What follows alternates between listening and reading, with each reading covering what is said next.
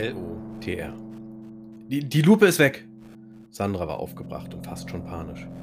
Was meinst du damit, sie ist weg? Tenne kam aus der Küche in das Rechenzentrum gestürzt. Die, die kann doch nicht einfach so verschwinden. Ich habe die Laufbahn berechnet und bin der Lupe gefolgt. Es hat die ganzen letzten Tage bestens funktioniert, aber jetzt, jetzt scheint die Lupe unplanmäßig ihre Route verlassen zu haben. Mit einem Teleskop das All zu durchsuchen, ist wie die Nabel im Ozean zu suchen. Aussichtslos. Tenne und Sandra standen fassungslos vor den Monitoren. Auf ihnen waren die grafischen Darstellungen der Laufbahn der Lupe zu sehen. Auf einer Darstellung posierten rote Kreise an der Stelle, wo die Lupe verschwunden war. Eine gestrichelte Linie deutete den ursprünglich vorberechneten Weg an. Ich habe auf eine Anfrage einer Regierungsbehörde die aktuelle Position bestätigen wollen, da auch dort der Kontakt verloren ging. Und als ich wie üblich über das Teleskop, ähm, als ich wie üblich das Teleskop ausrichtete, war nichts mehr zu sehen. Was meinst du, ähm, wo sie hin ist? Tenne stammelte mehr in sich hinein, als die Frage laut zu Sandra zu stellen. Und doch fiel die Reaktion heftig aus. Ich weiß es nicht. Sie ist weg. Das siehst du doch. Tenne blickte erschrocken auf. Ja, natürlich, tut mir leid. So aufgebracht hatte sie ihre Sandra noch nie erlebt. Sie waren sich näher gekommen, seit sie im Albert eingezogen waren.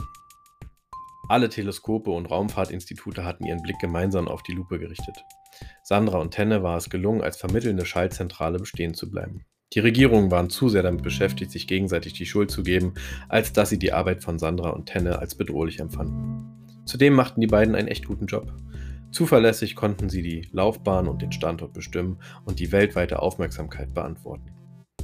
Natürlich hatten andere große Labore die Federführung übernommen, doch wurden die zwei immer wieder angefragt. Was machen wir jetzt? fragte Sandra enttäuscht. Wir beruhigen uns und lassen die Großen weitermachen. Das zu entdecken war ein Riesenschritt. Es zu verlieren, nicht deine Schuld. Es war Schorsch, der gutmütig in das Rechenzentrum kam. Wie immer mit einem Lächeln im Gesicht. Wir nehmen uns jetzt eine kurze Auszeit und überlegen uns, wie wir weitermachen. Einverstanden? Sandra lächelte verkrampft. Okay, du solltest dich ausruhen. Leg dich etwas hin. Ich weck dich, wenn es Neuigkeiten gibt. Ich höre mich mal um, sagte Tenne zu Sandra. Und wieder kam nur ein erschöpftes Okay. Und Sandra zog sich tatsächlich zurück. Die arme Kleine, das nimmt sie ja ordentlich mit. Ich gehe nach vorne zum Eingang und mache meine Runde. Mach das, Schorsch, sagte Tenne und wendete sich dem Bedienpult zu. Als Jacqueline, alias Tenne, alleine war, setzte sie sich vor die Terminals.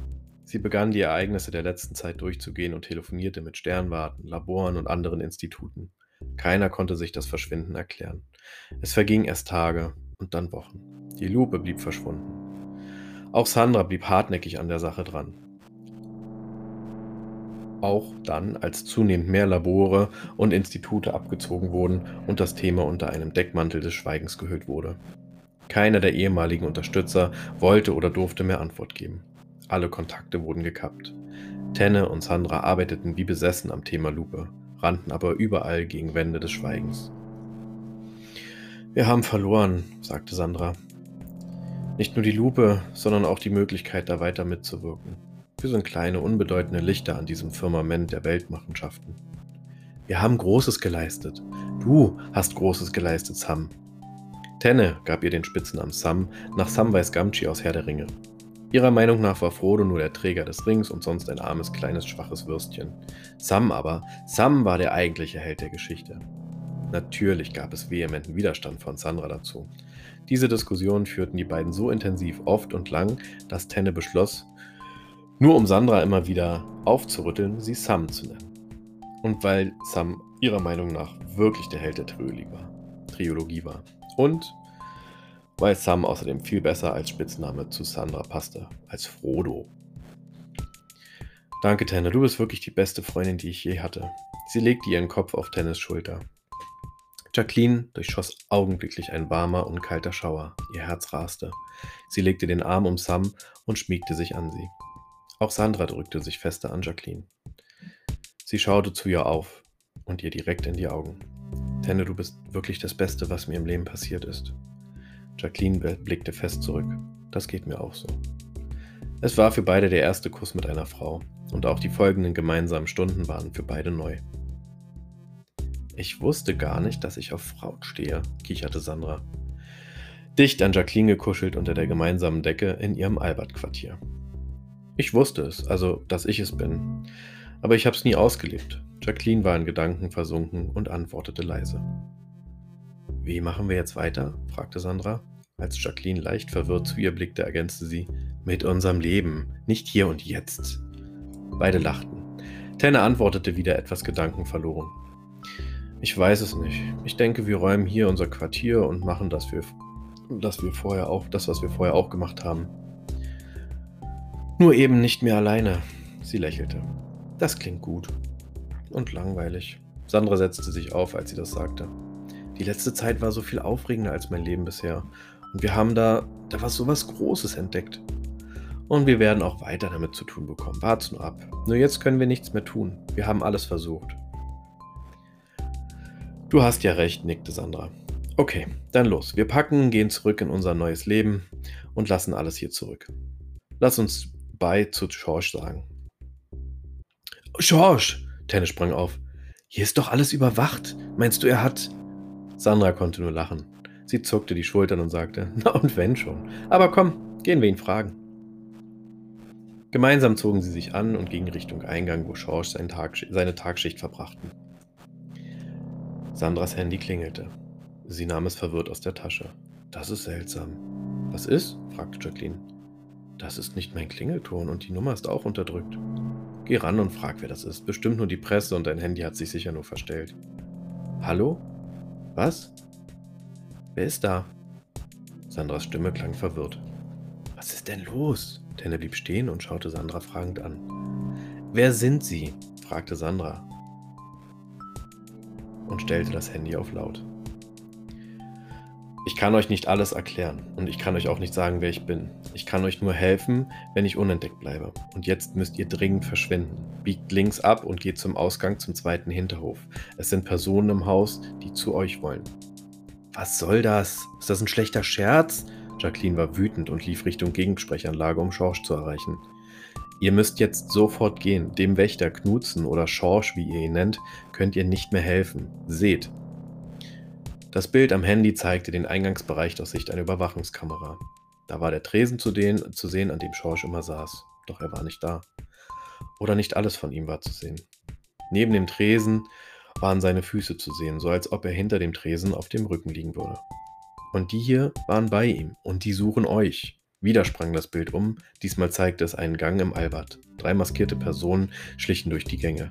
Sandra und Jacqueline konnten erkennen, dass es der Flur ganz in ihrer Nähe war. Was soll die Scheiße? rief Tenne. Ihr müsst jetzt loslaufen. Geht dahin, wo ich es euch sage. Ich verspreche euch, euch alles zu erklären. Wir brauchen uns gegenseitig. Die Welt braucht uns. Lauft jetzt los!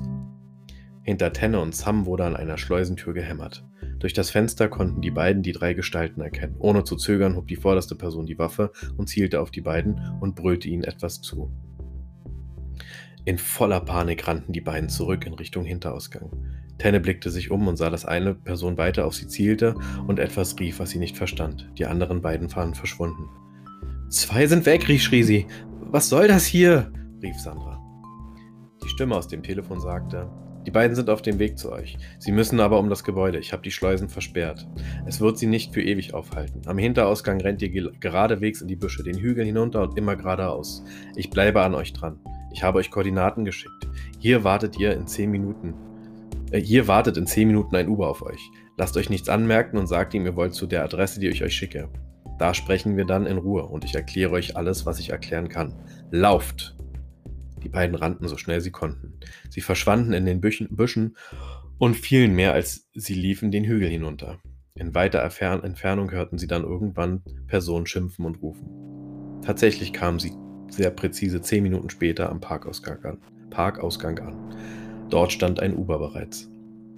Hi, ich bin Steve, euer Uberfahrer. Geht ihr immer in Klamotten joggen, die unpassend sind? Er lachte freundlich. Sandra kam zuerst zu Wort. Ähm, nein, nee, nein, wir haben mit ähm, Kleffen Köter Bekanntschaft gemacht und wollen eigentlich nur schnell weg. Bring uns doch bitte schnell hier hin, ergänzte Jacqueline. Na klar, wie gebucht. Ich habe die bereits, die Adresse. Navi ist gestellt. Auf geht's. An der angegebenen Adresse war ein Hotel. Das Deluxe war ein, eines der besten Hotels der Stadt. Als der Uber anhielt, drehte sie Steve um und sagte: Wow, danke für das großzügige Trinkgeld. Sandra und Tenne sagten verblüfft und wie aus einem Munde: Gern geschehen, danke dir. In dem Moment wurde die Tür von Sandra an der Gegenseite geöffnet. Sie zuckte und kreischte leise, als sie sich an Tenne klammerte. Oh, entschuldigen Sie bitte, ich, äh, ich wollte Sie gewiss nicht erschrecken. Das, das tut mir wirklich sehr leid. Ein sichtlich erschrockener Page stand an der Tür und machte eine entschuldigende Geste. Bitte verzeihen Sie, Frau Gamschi. Bitte, bitte lassen Sie mich aus dem, Ihnen aus dem Wagen helfen. Sandra und Tenne verstanden die Welt nicht mehr.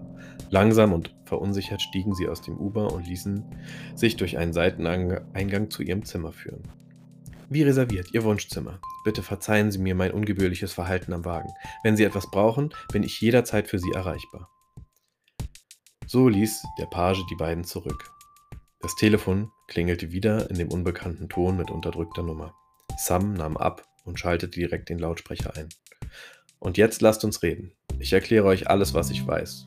Und auch, was wir gemeinsam tun müssen. Nennt mich Bilbo. Ihr seid vorerst sicher. Ich kann euch nicht alles von mir erzählen, aber ich erzähle euch alles, was ich über die Lupe und das ganze Ring herum, ringsherum weiß. Sam und Tenne sahen sich an und setzten sich auf die Couch. Dann begannen sie zu fragen.